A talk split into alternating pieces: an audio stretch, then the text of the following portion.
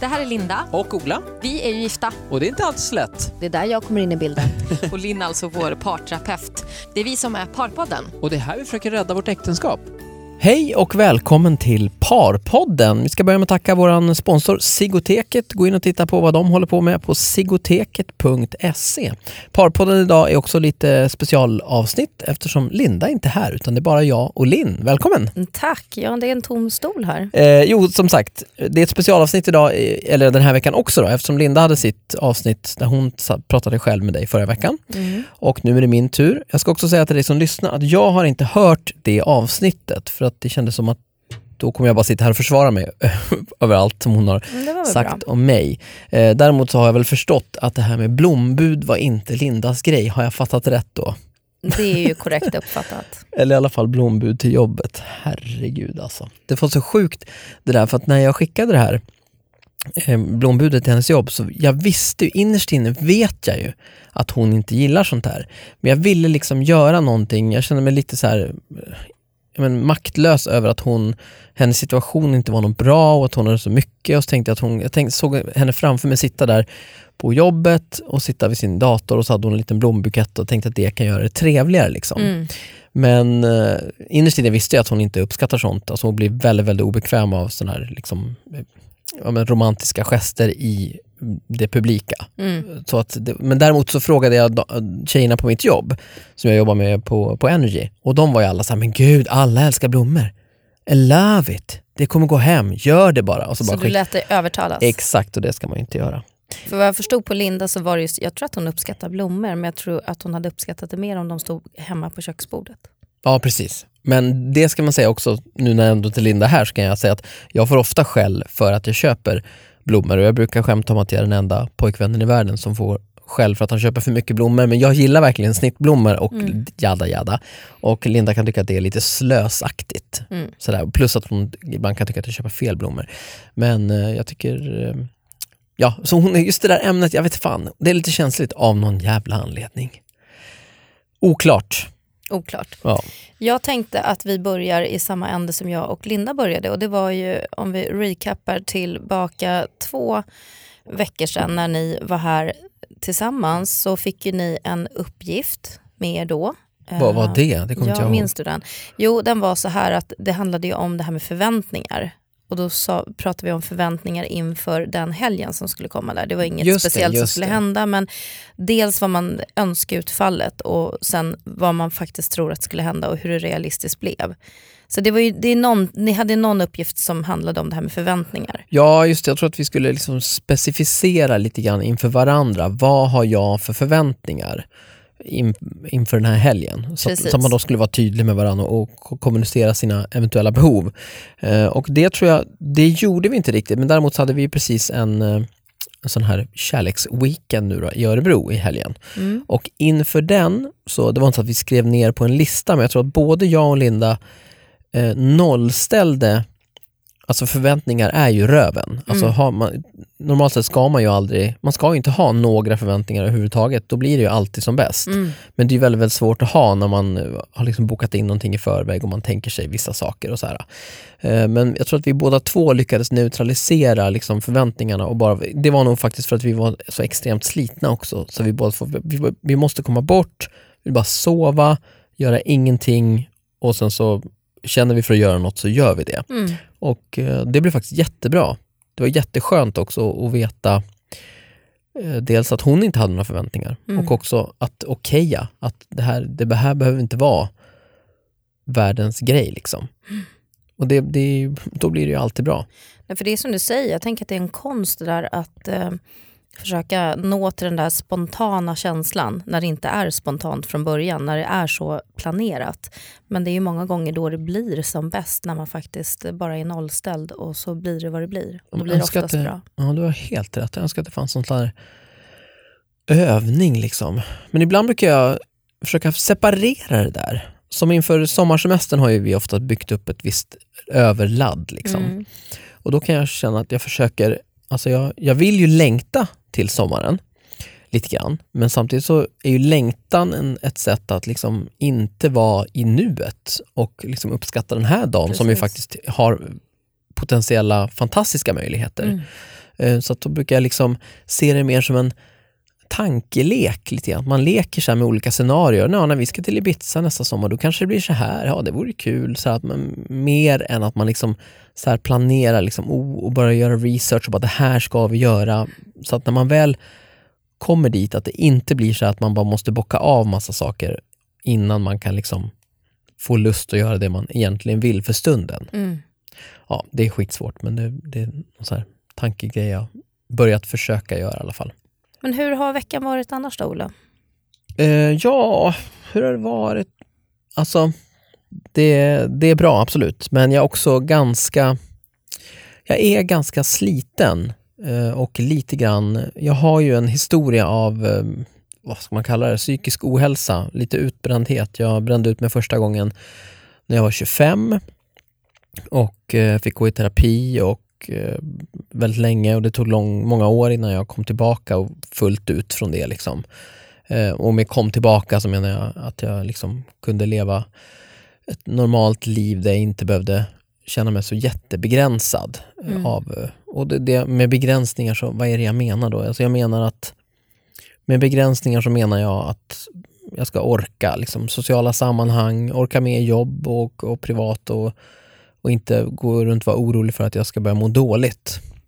Eh, Men vad var det som hände då när du var 25? Vad var det som ledde fram till kollapsen eller hur visade sig det? Ja, det var, ju, det var ju verkligen en kollaps. Alltså det var, eh, jag föll ihop alltså på, på golvet hemma i min lägenhet. I Kalmar bodde jag då. Och det var ju liksom någon slags kulmen av, jag levde ju väldigt bohemiskt, eh, jobbade säsongsvis, jobbade uppe i, i fjällen på vintrarna, skidlärare och spelade musik och sånt där och hade lite krogshower och väldigt mycket, mycket jobb.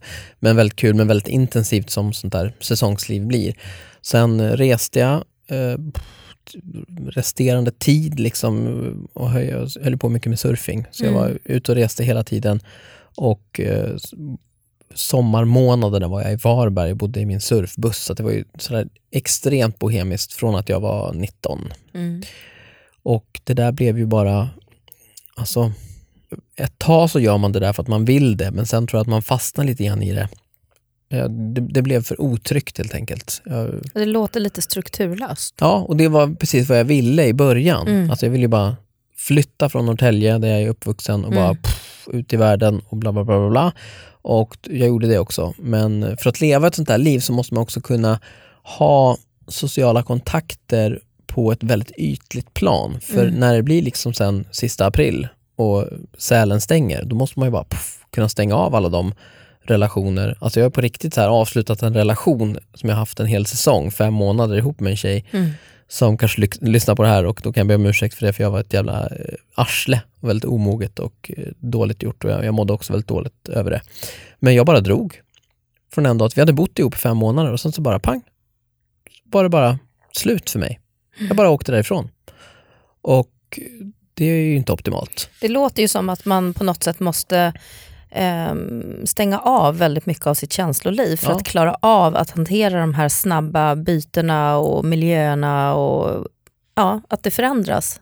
Och man är också väldigt, man blir ju då väldigt ensam.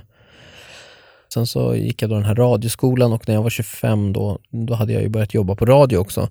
Och jag hade liksom hela tiden trummat upp mitt eh, behov av uppmärksamhet mm. och de endorfiner som frigörs med det och de kickarna man får av det. Och till slut så orkade inte min kropp längre. Och det, det, det började som ett glädjelöst halvår, mm. som det gör för de flesta. Du som lyssnar kanske kan känna igen det, att ibland att man känner att man, ingenting man gör gör en glad. Man tänker, men gud, jag är inte så glad längre. Liksom... Skulle du säga att det är första tecknet på att man är på väg utför? Det, jag är ju inte läkare så jag har ingen aning, Nej, men, men, för, mig, för, ja, för mig är det det. Att jag känner att, eh, men, eh, klassiskt exempel bara från verkligheten. För två veckor sedan satt du och jag här i stolen, mm. eh, eller jag har ju olika stolar och Linda var här och då kände jag, då var, då var jag väldigt, väldigt irriterad. Och det är det är mitt för, första tecken för mig. När jag inte orkar med folk runt omkring som ja, är lite struliga eller bara är allmänt sociala. Jag blev mm. väldigt irriterad på en kollega som kom och skulle vara och prata med mig. Och Det är så här, det är inte okej. Okay. Så vill inte jag vara. Så det är inte den jag är. Men ibland så hamnar jag där och det är när, när jag har arbetat för mycket. Och, eh, då Men du det... sa att du har varit utbränd fler gånger. Första gången var när du var 25. Mm, det var då den här kraschen blev. Och då, så... Var det första gången du gick i terapi? Ja, det var det också. Sen så har jag gått i terapi i perioder ända sedan dess. Men, men... För, för, det tycker jag är viktigt att, att säga också för, för de som också lyssnar och en del av er har kanske gått i terapi, andra inte.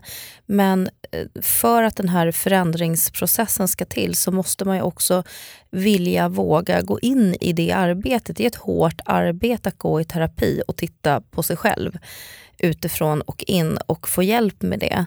Eh, och det kräver väldigt mycket mod också skulle jag säga, att eh, möta sig själv. Ja, det stämmer helt det du säger. Jag känner mig dock inte modig eftersom jag var ju tvungen att göra det för jag mådde inte bra. Så att jag kom liksom till den här end of suffering, en sån där line som en av mina favoritfilosofer använder, Eckart Tolle. Att man kommer till en punkt där det liksom finns, nej, det här går inte längre. Jag mm. måste ändra någonting. Och Många gånger brukar man ju säga det, för att gå i terapi, det kan man ju höra ibland en del säga, jo men jag vill jobba med personlig utveckling och jag vill det och det. Men eh, att gå i terapi och verkligen göra det här jobbet med sig själv, då krävs det ett visst lidande, upplevt eget lidande för att få motivationen. För att det, det arbetet man måste lägga ner, det är väldigt smärtsamt och det är ett hårt arbete. Så att bara gå i det för att det är kul, det tror jag väldigt få gör. När man börjar i terapi, en, en sån lång terapiprocess som du var i, då är det ofta så att man till en början kanske mår lite sämre än innan man till och med började terapi. Just för att man luckrar upp väldigt mycket av de egna försvaren. Man går in på djupet i det som man upplever som problem. Så att man grottar ner sig på ett sätt som gör att man faktiskt, många upplever att de mår sämre till en början. Jag har också hört det. Det stämmer. Eh, det är viktigt att du säger det, jättebra. Men jag, eh, jag upplever inte alls så. Jag upplever det som en enorm befrielse att bara få sitta och säga till någon att jag mår inte bra och att ta sig själv på allvar och att liksom benämna problemet. Och jag, jag tyckte att från första stund, det är så jag minns det i alla fall, så kände jag att det här är ju helt fantastiskt. Vi gör det här tillsammans och jag, mm. jag får hjälp med, det var, jag det var helt fantastiskt. Men det är bra att du säger det. Det här, och det var också första gången jag kom i kontakt med när jag var 25 då, när det här hände med panikångest. Och eh, det, jag kan säga då, eh, jag brukar inte prata om det faktiskt, eh, men mer än med mina närmsta liksom. Men jag hade min senaste panikångestattack för, ja det var ju förra veckan helt enkelt. Vad hände då? då? Nej men då var det söndag och eh, det var lite så här söndagsångest som fick lite då påslag från med att jag hade en extremt jobbig vecka framför mig. När du vet när jag säger att man känner att, oh men gud, hur ska jag klara av det här? Hur ska jag klara av det här? Vi hade massa eh, bandningar med mitt radioprogram och det var massa olika grejer som var och, och bara helt plötsligt så bara kände jag att nej, oj, jag kan inte hålla emot längre. Och det är så panikångest det är för mig, att det blir, det är en oro som sen blir en jättestor oro och sen till slut så går det bara runt i huvudet och så känns det som, du vet de här sekunderna när man har fått kräksjukan, har du fått det någon gång? Mm. De här sekunderna innan man spyr, mm. alltså man känner att det är något som är jävligt fel i min kropp just nu. Så man hinner det. tänka det. Ja, exakt. Så, men, men problemet med panikångest är att man spyr ju aldrig så att det går inte över utan det bara fortsätter och det är en fruktansvärd känsla. För det man kanske ska förtydliga är att för många som upplever panikångest så är det ju att de upplever det som att de ska dö, att det verkligen är på liv och död, att man går under. Men att det är ja. det man också lär sig hantera, att veta att du kommer inte att dö, du kommer att överleva, det här kommer att ebba ut, du kommer att ta dig igenom. Vem tog du hjälp av då på söndagen? Var Linda hemma?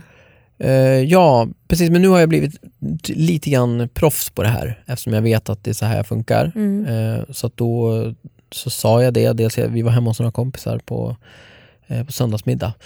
Och så sa jag det till dem och då vet Linda vet liksom ungefär vad, vad jag gillar då. Alltså hon vet att jag ofta blir ganska tydlig med vad jag behöver. Mm. Och just då så behövde jag åka hem, kändes som en bra lösning.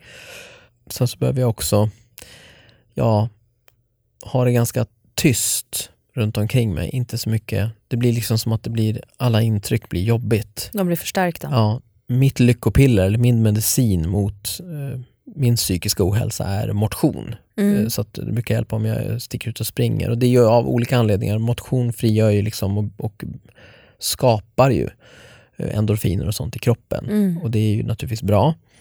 Men det är också så att det här repetitiva mm. i eh, ett löpsteg gör att hjärnan har liksom, det är svårt att ha panikångest och springa samtidigt. Och det tror jag därför har man insett nu varför det är så många i min ålder som motionerar så fruktansvärt mycket, det är ju för att vi mår ju inte bra. Alltså man ser ju de här alltså killar i min ålder som du liksom... Bara, hej, hej, hej, hej. Ja, nej, men de, ja, de är ute och springer, sen ser de... Jag ser folk som åker, liksom, det här är helt obegripligt för mig. Folk åker alltså på en veckas semester själva, eh, killar i min ålder då, och så åker de till Teneriffa och det enda de gör det är att cykla. De cyklar. Mm. Och så har jag hört dem, jag har fått det här pitchat för mig, så här, ska du inte hänga med på en, jag var på gymmet, så här, ska du inte hänga med på, vi ska på cyklingsresa till Teneriffa. Alltså det är sjukt, det är så, man mår så bra. Och så, så berättar den här personen, som jag precis har träffat på gymmet, och då tänkte jag, äntligen så ska han får jag förklarat för mig vad det är som är grejen med det här. Och då berättade han då att nej, man går upp sjukt tidigt, typ 6-7 på morgonen. Sen sticker man ut och så cyklar man. Så kör man 3-4 timmar och sen och då tänkte jag, alltså, nu kommer det. Då kommer vi fram till det här spat och så ska vi göra det här eller käka skitgod lunch. Eller, nej, då stannar man och så tar man en espresso, eh, dricker lite vatten och sen kör man fyra timmar till. Och jag bara, men vad fan, du är ju dum i huvudet. Är det här din det här tanke om semester? Och nu har jag börjat förstå att det är ju för att under den här tiden på cykeln, det är den, typ den enda tillfället den här personen kan må riktigt bra. Mm. När man får göra det här repetitiva och mm. då blir liksom hjärnan lugn. Hjärnan får koppla av. Ja. Och jag har all respekt för det. Jag hoppas att jag inte kommer behöva eh, medicinera mig på det sättet. Eh, jag trivs väldigt bra med löpning men eh, det, ja, jag, jag, förstår den grejen nu. Mer och mer. Jag tänker att alla måste ju hitta något, något eh, individuellt sätt att förhålla sig till sin, eh, till sin hälsa så att det inte blir just psykisk ohälsa som du ja. beskriver. Och där kan vi säga att alla sätt är bra utan de dåliga och det finns liksom inget facit på. Du har hittat ditt sätt som funkar, någon annan cyklar.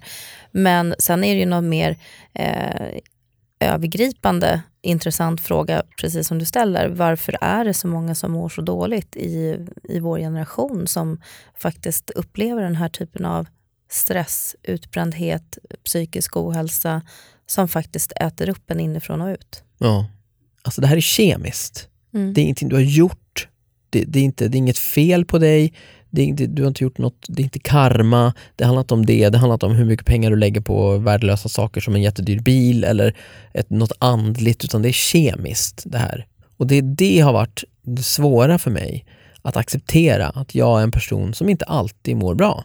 Mm. Och jag menar som den här senaste veckan nu för mig har varit väldigt tuff. Jag har inte mått bra. Och ska jag vara helt ärlig så idag har jag inte heller någon jättebra dag. Jag har ingen panikångestattack just nu men jag vaknade upp med en känsla av att ja, det här är inte en superbra dag. Det är inte, jag kommer inte skratta mig igenom den här dagen. Mm. Men den är helt okej, okay, absolut. Mm. Så. Men, och jag är tacksam för den ändå. Men eh, det, igår till exempel var en jättebra dag när jag var väldigt glad och kände mig lätt i sinnet. eller vad det kan vara. Så, mm. så där är det lite grann. Och det får man då bara acceptera. Liksom. Men jag tycker du sätter eh, verkligen eh, ljuset på ett nyckelord och det är ju det här med acceptans. Att acceptera att man har, att man har sina begränsningar.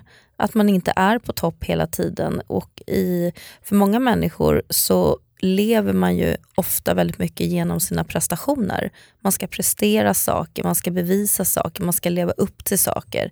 Vilket skapar naturligt en inre stress. Ja. Och att då acceptera att men jag är ju faktiskt inte mer än människa. Jag, jag gör fel, jag, eh, men jag har också levt ett halvt liv så att jag har också lärt mig att jag gör fel, men då kan man också göra om och göra rätt. Man kan be om förlåtelse, man kan förlåta sig själv, man kan förlåta andra. Man kan också eh, inte behöva vara så hård mot sig själv och så dömande. Det är jätteviktigt. Allt det, det är så viktigt. Och när man, har, när man har fått den poletten att ramla ner, det har ju tagit lite tid för mig också, då mår man faktiskt mycket, mycket bättre.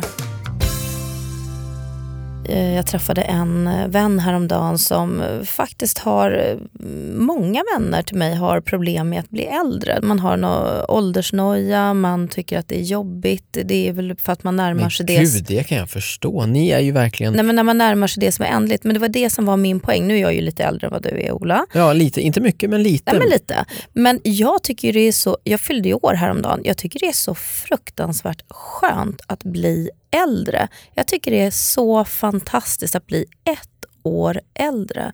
Jag har inga problem med att, eh, att bli det. Jag tycker det är underbart. Gud vad skönt att höra. Ja. Jag trodde, nu ska jag bara, mina tankar, du och jag känner ju varandra, ja vi känner varandra men inte jättebra. Nej. Då tänkte jag nog att, nej men du kanske, du kanske är en sån som har lite problem med det.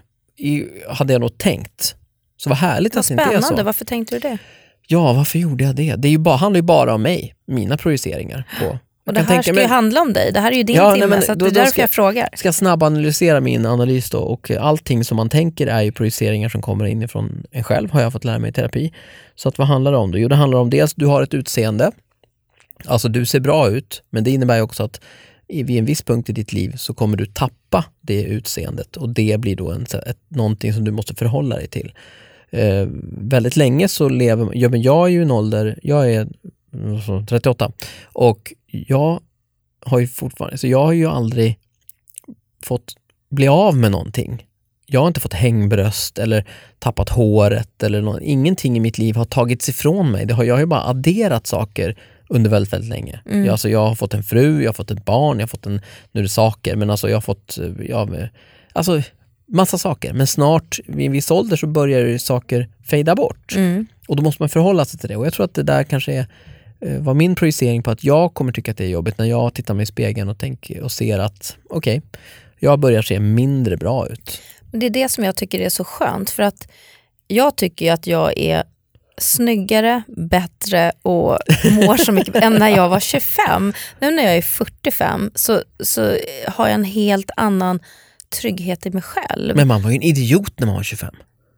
Alltså det riktigt. får ju stå för dig, men jag, jag tycker ju att den person jag är idag är en person jag trivs mycket bättre med än den jag var när jag var 25. Ja. Och så kanske det inte är för alla, men, men också någonting av att jag tycker om, eh, det är klart att alla vill se, liksom, man vill göra det bästa av det man har, men, men jag tycker det är otroligt vackert med människor som åldras och vågar stå för det ja, men jag har fött tre barn, jag, menar, jag kan inte förvänta mig att se ut som om jag vore 20.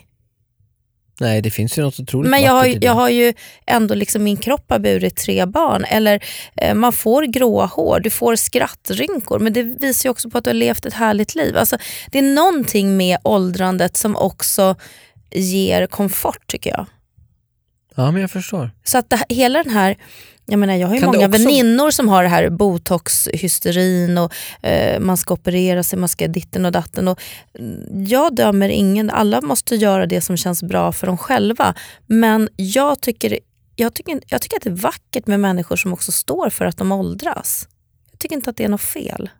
Anledning nummer två till att jag trodde att du tyckte det var jobbigt att bli äldre är för att du ibland använder den här Facetune-appen på Instagram där man kan släta till facet lite grann. Så man ser lite så här, ja. Men det är ju lite kul. Ja, ja, men, ja absolut. Jag, igen, jag dömer ingen som använder det. Jag, jag använder själv Photoshop. Jag kanske är en sån här smig, smigare då? Ja, nej, men det var bara att jag, det var det jag tänkte. Så här, ah, då var det nog så här, ja det är klart man fattar att det är, ja, nej, du vet, tankar bara om det där. Bla bla bla bla. bla. Men fan vad härligt att du mår bra i din ålder. Ja, och det viktiga är ju att var man än befinner sig i livet, om man så är 25 eller 45 eller 65, precis det vi eh, har pratat om nu är att någonstans ta vara på den dag, det som är här och nu.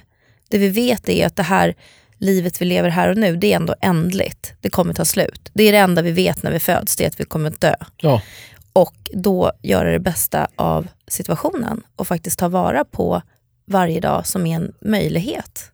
Vi fick ett erbjudande för ett tag sedan om att bli sponsrade av en begravningsbyrå och ehm, ja, då hade vi lite diskussioner runt det och nu känner jag att det hade passat skitbra. Ja. Men den här veckan så är vi inte sponsrade Nej, av en begravningsbyrå. Nej. Utan vi ska faktiskt prata lite grann om Radioplay och de andra poddarna som finns i den här appen då som Radioplay är, som är typ en plattform. Det finns poddar och det finns mitt radioprogram, då, eller radiokanalen som jag jobbar på, Energy och en massa annat, Mix Megapol och Tjogokim och som sagt andra poddar och Businesspodden, har du hört den? Nej, jag har inte lyssnat på den. Du har träffat de här killarna ja, tror jag. har jag gjort. Eh, de heter Josef och Micke. De är alltså en, en duo då som eh, pratar business. De har oftast en gäst. Eh, förra veckan hade de Fredrik Wikingsson tror jag, men det kan också vara såna affärs ikoner som är, som är gäster och du som lyssnar då kan pitcha, mejla in din pitch, alltså din affärsidé. Mm. Och sen så sitter de och pratar om de här affärsidéerna i podden. Det är skitroligt och det är lite grann som Draknästet, det här tv-programmet. Mm. Men det är, tycker jag, mm, lite mer, alltså det är snällare och det är mer naturligt. Det är liksom inte så tv-formatigt. Det låter ju väldigt generöst att man kan få hjälp och få lite reflektioner kring ja, sin idé. Och dessutom, ja, du, du får ju mycket experttips om du har en idé. Alla har ju någon galen affärsidé som ligger och skräpar. Eh, och de är, det är bra tips, men det är också så att om de gillar din affärsidé så får du hjälp att förverkliga den. Du får hjälp med eh, finansiärer och sånt där då styr de upp det. Liksom. Mm. det är jättebra. Jag älskar att lyssna på Businesspodden för att det är ju precis tvärt vad jag jobbar med på daglig basis. Jag Just jobbar ju med om Sara Larsson har gjort whatever eller Kardashians, vad håller de på med? Så att för mig är det, en, det är väldigt avkopplande eh, eftersom jag inte på något sätt är inne i business-svängen. Businesspodden kommer ut på måndagar på Radioplay, så lyssna på den.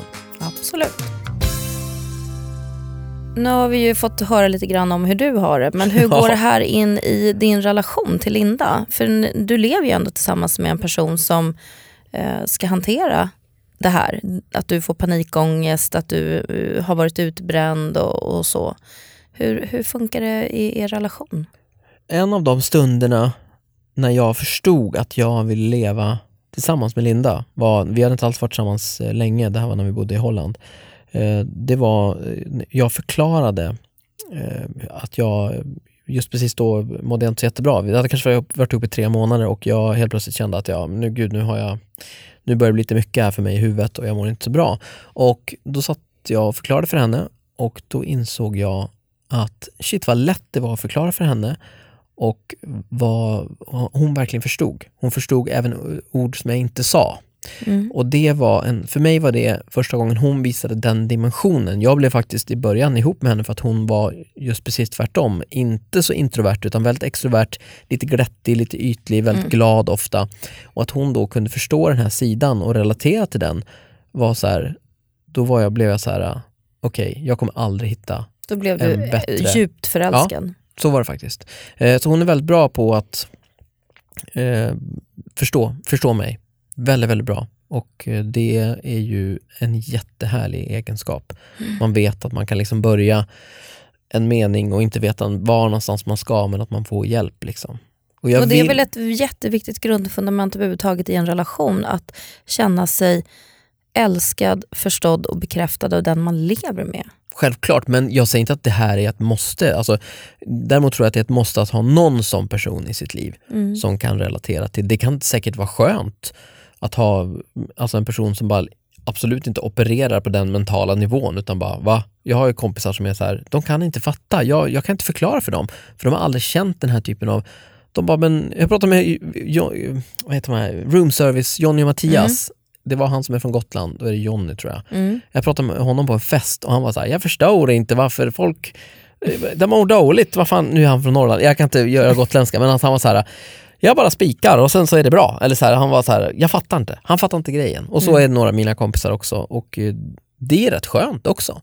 Då jo men man... det tror jag, de, de personerna har det nog på många sätt lite enklare med sig själv. Ja, säkert. Man blir ju lite avundsjuk. Men vad fan, man, det, man är ju som man är och det är bara deal with it. Liksom. Mm. Men eh, annars så tror jag att... Eh, men har det här påverkat er relation, skulle du säga? Att du har haft den här psykiska ohälsan med dig? Ja men gud, självklart jättemycket. Och jag kan nog inte, alltså Linda är ju en väldigt, väldigt medberoende person. Alltså, och att jag kan nog inte, orkar nog kanske inte ens förstå hur mycket jag stressar upp henne med min psykiska ohälsa. Det är ju igen då, det är ju inte mitt ansvar men, men eh, jag har ju förstått att det gör jag absolut även om jag försöker vara väldigt tydlig med henne. Alltså att säga att, alltså att hon inte ska behöva vara orolig då för mig och ta väldigt mycket ansvar själv. Att jag, eh, ja men alltså jag är ju jag försöker leva väldigt ansvarsfullt för att inte bli en belastning för henne. Jag mm. har ju slutat dricka mm. eh, alkohol till exempel för två år sedan ungefär. Eh, jag dricker väldigt sällan kaffe, nu är det en jätteuppoffring, så oh. men eh, jag, jag tränar fem dagar i veckan för mm. att jag ska hålla mig fräsch, för att jag ska vara eh, må bra, kunna vara en partner som kan lyssna och eh, kan hjälpa henne med saker, kunna vara en närvarande pappa som mår bra mm. eh, och allt det där. Och, eh, så det, jag känner ändå att jag, jag gör det jag kan. Sen så är det såklart jobbigt för henne mm. i de perioder som jag mår lite sämre. Så, så är det och det är jätte, jättetråkigt men... Men kan ni mötas efter en sån här jobbig period och prata om det och hon kan få möjlighet att berätta om hur hon upplevde det? Och att du är mottaglig och kunna ta emot det då? Nej, har vi aldrig gjort. För det är kanske nästa steg? Ja, jag tror att du har helt rätt. Det ska vi absolut prata om. Nästa, liksom, eh, ja, jättebra idé tycker jag. Jag tror att det lätt blir så att när det liksom här har lagt sig lite grann. Ja, men då man vill känner, man bara ja, att det ska man, vara bra och inte påminna sig själv om det. Precis, man vill gå vidare. Så det, det var faktiskt en bra idé. Det ska vi göra. Mm. Prata lite grann om det.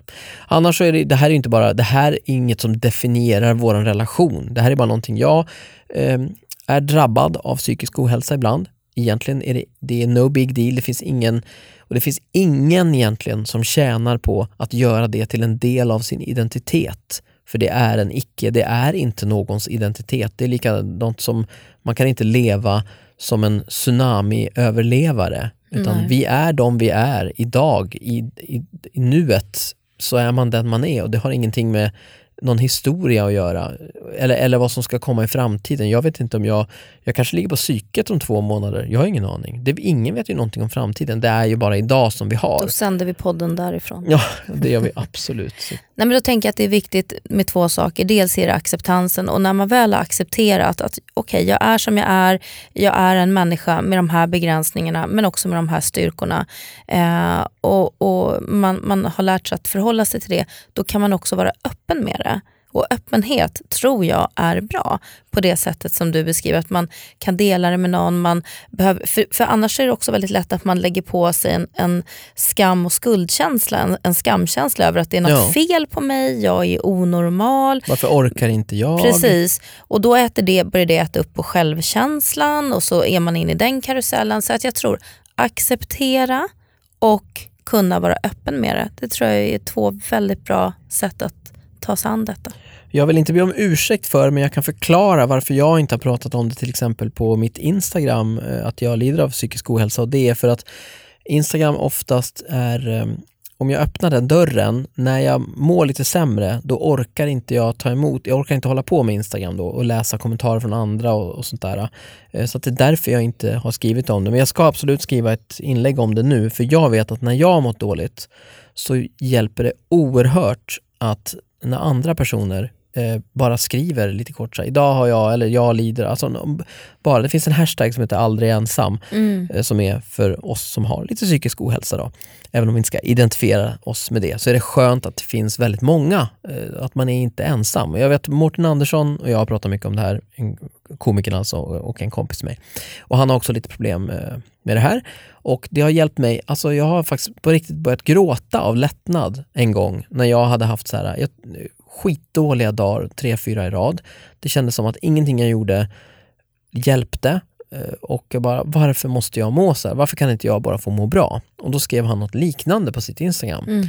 Och vi delade den här känslan och det betyder så otroligt mycket att han bara skrev det. Mm. Så jag ska faktiskt försöka eh, Kanske när jag känner att jag mår bättre och orkar, eh, att, att skriva om det här. För det är viktigt att vi delar med oss av det här. Och, inser och vi kan väl också uppmana de som lyssnar att du som lyssnar och känner att du skulle vilja dela med dig av hur du har det och hur du hanterar eventuell psykisk ohälsa eller om du lever med någon som har det. Du får jättegärna mejla in till oss på parpodden gmail.com. nu blev det här ett program om mig och hur jag mår. Det var lite konstigt. Egentligen hade jag tänkt att det skulle handla om våran, min och Lindas relation. Men, eh, ja. Fast jag tänker att det här påverkar det det, er relation. Det vill jag säga också om psykisk ohälsa. Att jag, alla gånger som jag har ja, men, gått in i väggen då, eller haft såna perioder och mått väldigt dåligt, då har det hänt saker i mitt liv som jag aldrig skulle vilja vara utan. Alla gånger som jag har varit helt under isen har varit helt livsomvälvande för mig. Jag är så tacksam för att det här har hänt och fick jag ändra någonting så skulle jag absolut inte, inte ens en procent av mig skulle vilja vara utan de här kollapserna som jag har haft.